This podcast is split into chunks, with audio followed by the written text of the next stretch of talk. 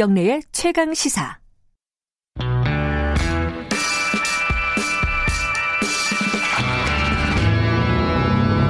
더 이상 웨이팅은 없다. 박대기의 고속 경제. 네, 야심차게 처음으로 선보이는 코너입니다. 어렵고 복잡한 경제 문제를 쉽고 간단하게 설명해 주는 시간입니다. 박대기의 고속 경제 KBS 박대기 기자 나와 있습니다. 안녕하세요. 네, 안녕하십니까? 어, 사실 KBS 기자 중에 가장 유명한 기자 아니에요? 네, 뭐 솔직히 얘기해서 예, 뭐 실력은 별로 없는데 이름만 많이 알려진 그런 기자입니다. 제가 네. 어 무슨 대학생 이 얘기 내가 사람들한테 자주 하는데 대학생들 무슨 잡 그러니까 취업 관련된 네. 강의를 하러 간 적이 있어요. 그래서 네. 기자를 대륙 대충 하려는 분들이 앉아 있었어요. 그래서 어 기자들 중에 누가 기억이 나냐 그랬더니 별로 기억을 이름을 기억하는 사람이 없더라고요. 네. 뭐 손석희 사장이 내는 사람들은 알죠. 근데 기자들 중에 현직 기자들 중에 근데 유일하게 한 명이 손을 들더니 누구 누구를 기억하세요? 그랬더니 박대기 기자요 그러더라고요. 아, 자부심을 갖고 아 잘해야 될 텐데 걱정이네요. 그리고 박대기의 고속 경제라 그랬는데 이, 이 이름의 의미가 있습니까?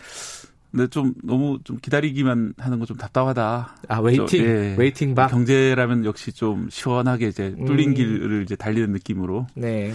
했으면 좋겠다 이런 PD님의 그런 그 센스로 이렇게 이름이 들어갔습니다. 자 오늘 경제 문제에 대해서 어, 뭐랄까 속 시원하게 풀어주는 그런 시간으로 만들는 만들자는 의지로 네. 만든 이름인 것 같습니다. 고속 경제. 자 오늘 그 재난 긴급 재난 재난 지원금 아 이름이 어렵네. 긴급 재난 지원금. 재난 지원금이라고 이제 아 그렇게 하면 되나요? 예. 예. 이게 이제 오늘부터 일부 지급된다. 오늘 지급되는 사람들은 어떤 분들이에요? 네, 기존 사회 보장 체계에서 이제 현금을 지급받고 계시던 분은 이제 통장을 정부에서 알고 있기 때문에 음. 그 통장으로 오늘 넣어주는 건데요. 네.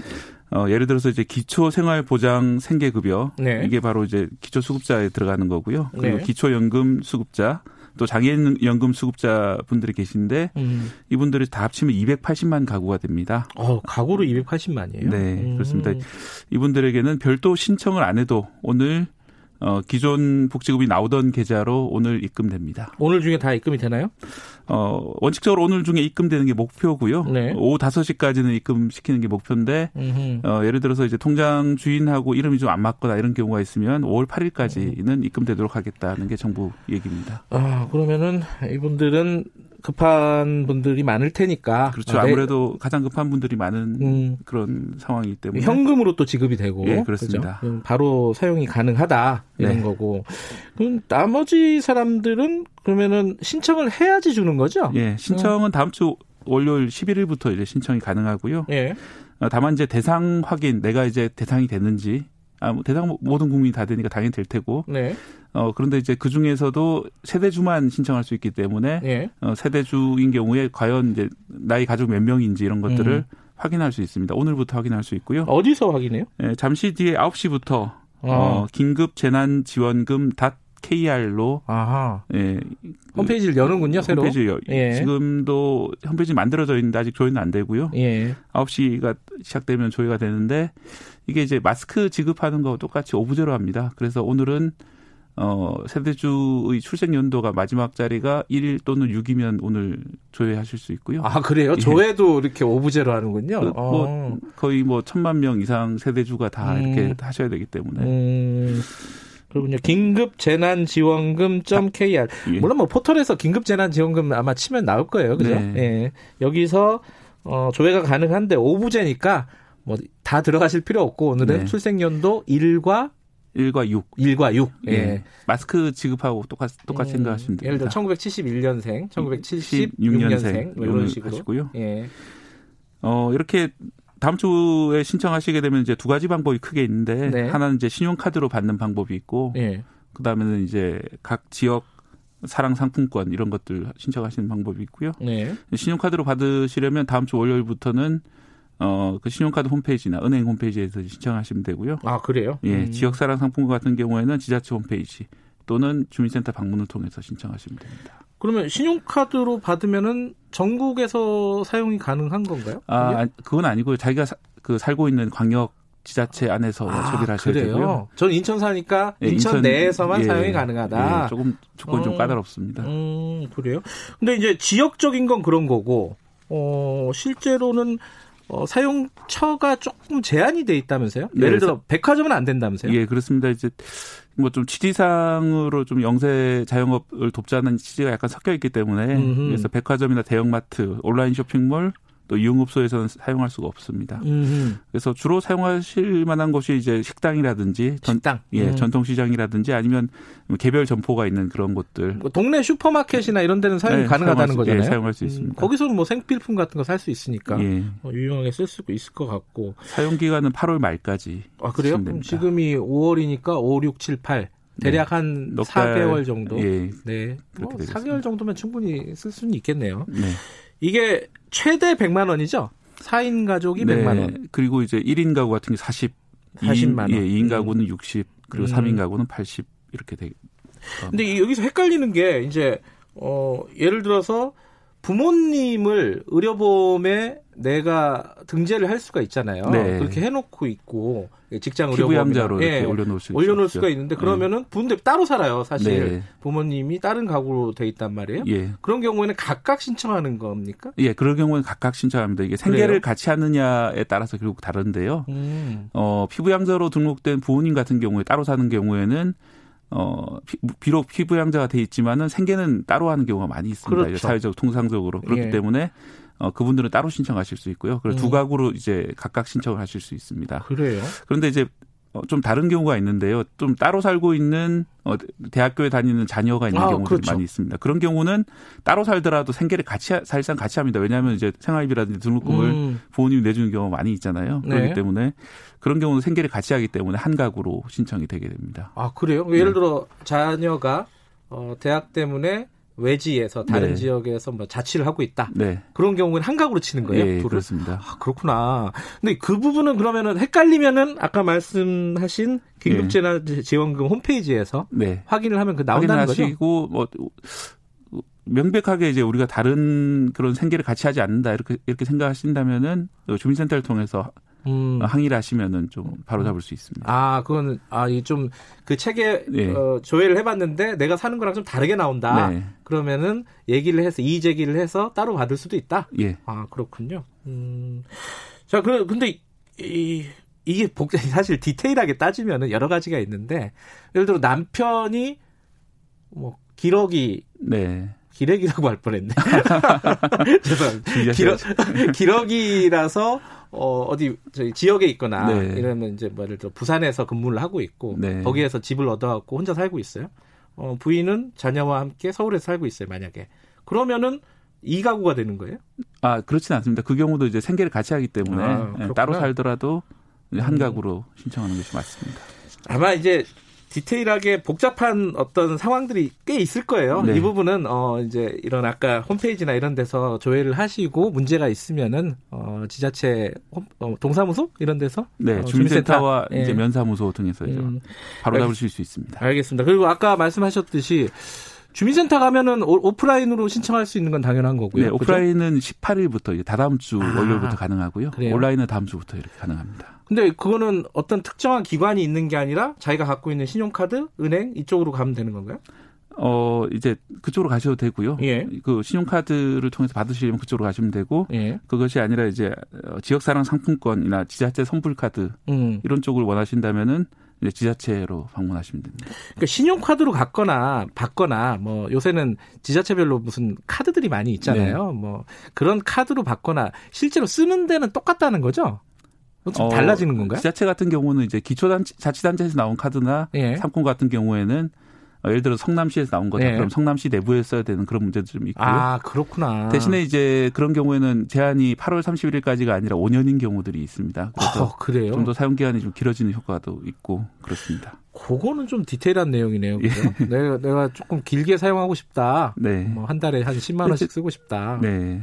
근데 이제 빨리 쓰는 것이 이것이 목표이기 때문에 음. 예, 가급적이면 이제 8월 말까지 써주는 게 좋죠. 또 하나가 요새 사실 코로나 때문이기도 하지만은 배달 많이 해요. 네. 그죠? 그래갖고 뭐 식당 뭐 배달 앱 같은 거 해가지고 뭐 네. 뭐 치킨을 시켜 먹는다거나 이거 돼요? 어, 원칙적으로는 이제 아까 말씀드린 대로 온라인 쇼핑몰은 안 되는데 네. 배달 앱에 보시면은 어, 주, 전화 주문이나 이제 배달 앱을 썼을 때 현장 결제라는 방법이 있습니다. 그 아. 배달하시는 분이 카드 결제기를 들고 와서 결제하는 예. 방법이 있는데요. 어, 그런 경우에는 결제가 가능하다 이렇게 아, 온라인 쇼핑몰은 원칙적으로 안 된다? 네. 뭐, 뭐, 지마켓이니 10, 10일간간 이런 예. 거안 된다? 예. 아. 하지만 이제 현장 결제로 선택을 하시면 배달 음식 같은 경우에는 가능합니다. 자, 여기서 이제 가장 큰 쟁점 중에 하나가 기부입니다. 이게 네. 공무원들 뭐 기부하라는 뭐 얘기들도 이제 대통령도 기부한다 그러니까 아마 예. 그런 얘기도 나오고 하는데 일단은 뭐 일반 국민들 입장에서는 기부를 하면 그럼 혜택이 뭐가 있느냐 네. 뭐 요게 궁금한 거 아니겠습니까? 뭐 세액공제 이런 걸 한다는 되게 어느 정도나 되는 거예요? 네, 이 기부를 하게 되면 법정 기부금에 속하기 때문에 예. 15% 공제를 받게 됩니다. 일반 기부랑 똑같 그러니까 법정 기부랑 예, 똑같은 그렇습니다. 거예요? 그 15%인데 음. 또 이제 주민세가 10% 붙기 때문에 합쳐서 16.5만 원, 100만 음. 원인 경우에는 16.5만 원을 음. 어, 연말 정산할 때 돌려받게 되는데요. 네. 좀한 가지 문제가 있습니다. 이제 우리나라 직장인 가운데 40%는 사실 세금을 안 내고 있거든요. 아, 면세점 이하로 면세점 이하이기 예. 때문에 예. 대략 연봉 기준으로 3,100만 원 정도 사인 가구인 경우에 그렇습니다. 그런 음. 분들 같은 경우에는 환급을 못 받게 됩니다. 그래서 좀 불리한 불공평한 거 아니냐. 음. 예, 똑같이 이제 기부를 하는데 네. 연봉을 많이 받는 분들은 오히려 환급을 받게 되고 그러네요. 연봉을 적게 받는 분들은 환급을 못 받게 돼서 불리한 게 아니냐 이런 지적도 음. 있고요. 다만 이제 이게 올해 환급이 안 되더라도 이 기부 내역을 가지고 있으면 10년 내에 언젠가 제가 본인이 환급을 받을 네. 만큼 연봉이 올라가게 되면은 10년 내에는 그 돈을 환급받을 수 있습니다. 음. 그렇기 때문에 어 올해 못 받게 되더라도 그렇게 너무 실망하지 마시고 좀 기다리시면 아, 근데 이게 사실 전 좀 헷갈립니다. 기부를 하는 게 좋은 건지. 왜냐면 취지가 네. 경제 소비를 늘리 진작하려는 거 아니겠어요, 이게? 네. 그러면 기부하는 것보다 쓰는 게 더 나은 것 같기도 하고 그런데 정부 재정 여력이 부족하니까 기부를 받는다고 하는 것 같기도 하고 두 가지가 좀 약간 상충돼요. 네, 어떤 것이 더 합리적일까 좀 고민이 돼요. 어떻게 생각하세요, 이 부분은? 일단 뭐 기부라는 자체는 권장할 만한 일이긴 하죠. 예. 그런데 이제 중요한 것은 자발적인 기부냐 아니면 아하. 이제 자발적인 강압, 적으로 이제 기부를 하게 만드냐 그 음. 차이인데요. 예를 들어서 이제 조계종 스님 5천여 명이 이제 기부를 하겠다는 의사를 밝혔고요. 아, 스님들이요? 예. 그리고 음. 메리츠 금융지주 계열사 임직원 2,700명이 자발적으로 기부하겠다 이런 걸 밝혔는데요. 예. 저는 이제 뭐 스님의 경우는 좀 변론으로 하고 예, 예. 임직원들이 자발적으로 기부를 하겠다는 게 과연 자발적인 것인가 좀 의문이 들 수밖에 없는 그런 상황입니다. 왜냐하면 이제 회사 생활 해보신 분들 다 느끼시겠지만 회사에서 다 같이 자발적으로 기부합시다 그러면은 저는 안 할 건데 이렇게 하기 어렵 어려운 어렵죠, 상황이죠. 예, 그렇기 때문에. 예. 어, 기분은 참 좋은 것입니다. 하지만 네. 그 기부가 좀 자발적으로 이루어지게 그런 분위기가 조성돼야 되지 않, 을까 생각이 듭니다. 그러니까 기부를 하는 분들을 존중하고 존경하고 뭐 그런 거는 당연한 일이긴 네. 하지만은 뭐 받아서 쓰는 것 자체도 지금 취지에 부합하는 일이기 때문에 네. 거기에 대해서 너무 우리 또 뭐랄까 의무감이나 이런 걸 너무 과도하게 가지실 필요는 없겠다 이런 생각도 들고요. 저는 좀 항상, 항상 좀 안타까운 게 네. 과거에 이제 우리나라에서 마스크가 부족했던 상황에서 어, 좀 보면은 상당히 어려운, 자, 자기 자신도 어려운 분들이 다른 분들을 위해서 마스크를 많이 내놓으셨어요. 맞아요, 맞아요. 예. 예. 그게 참 고귀하고 좋은 일인데, 네. 과연 또 그렇게까지 해야 되나, 음. 음, 좀 안타까운 점이 있었는데, 특히 이제 이번에 지급되는 돈 같은 경우는 말씀하신 대로 소비 진작 네. 목적도 있기 때문에, 어려운 분들이 이걸 또 내가 또 기부해야 되겠다. 세금들 음. 못 받는데도 불구하고 네. 왜 이렇게 나올지 않을까 좀 많이 걱정이 됩니다. 그래서 그런 분들은 좀 어, 자기 자신을 위해서 좀 소비를 하시면 좋겠다는 생각이 들고요. 여유가 많이 있으신 분들은 예. 기부하면 참 좋죠. 아, 요거 되게 궁금한 부분인데 8441님이 병원비 가능하냐고. 아, 병원비요? 네. 어, 일단 제가 확인한 바로는 정부에서는 병원비가 안 된다는 그런 이야기는 없습니다. 아, 그러면 일단 예. 원칙적으로 되는 예. 걸로. 예. 예. 혹시 안 된다 그러면 제가 저희들이 방송 예. 마지막에 예. 다시 알려드리도록. 학원비 가능한지. 학원비 되겠죠? 어, 예, 학원비도 마찬가지로 안 된다는 그런 아까 말씀드린 그 외에는 예, 그러니까 네거티브로 그러니까 안 예. 되는 것들만 정해 놓고 예. 나머지 것들은 대부분 된다. 근데 예. 아까 말씀하셨듯이 광역 지자체 예. 요 안에서 사용해야 된다. 네. 서울 사람인데 뭐 어디야 인천 가서 쓰기는 아마 현실적으로 어려울 거 아니 현실적으로 안 되는 것 같죠, 그죠? 예, 예. 거긴 불가능합니다. 예, 알겠습니다.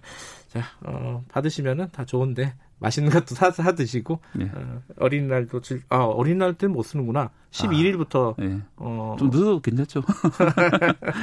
알겠습니다. 어, 근데 오늘 입금되시는 분도 있으니까 네. 네 좋은데 뭐 쓰시기 바라겠습니다. 평소에 하시던 거 하시고 싶었던 것들. 자 오늘 첫 시간이었는데 어, 앞으로 매주 월요일 어, KBS 박대기 기자와 함께 고속경제 기대해 주시기 바라겠습니다. 고맙습니다. 네, 고맙습니다. 김경래 최강 시사 듣고 계시고요. 지금 시각은 8시 45분입니다.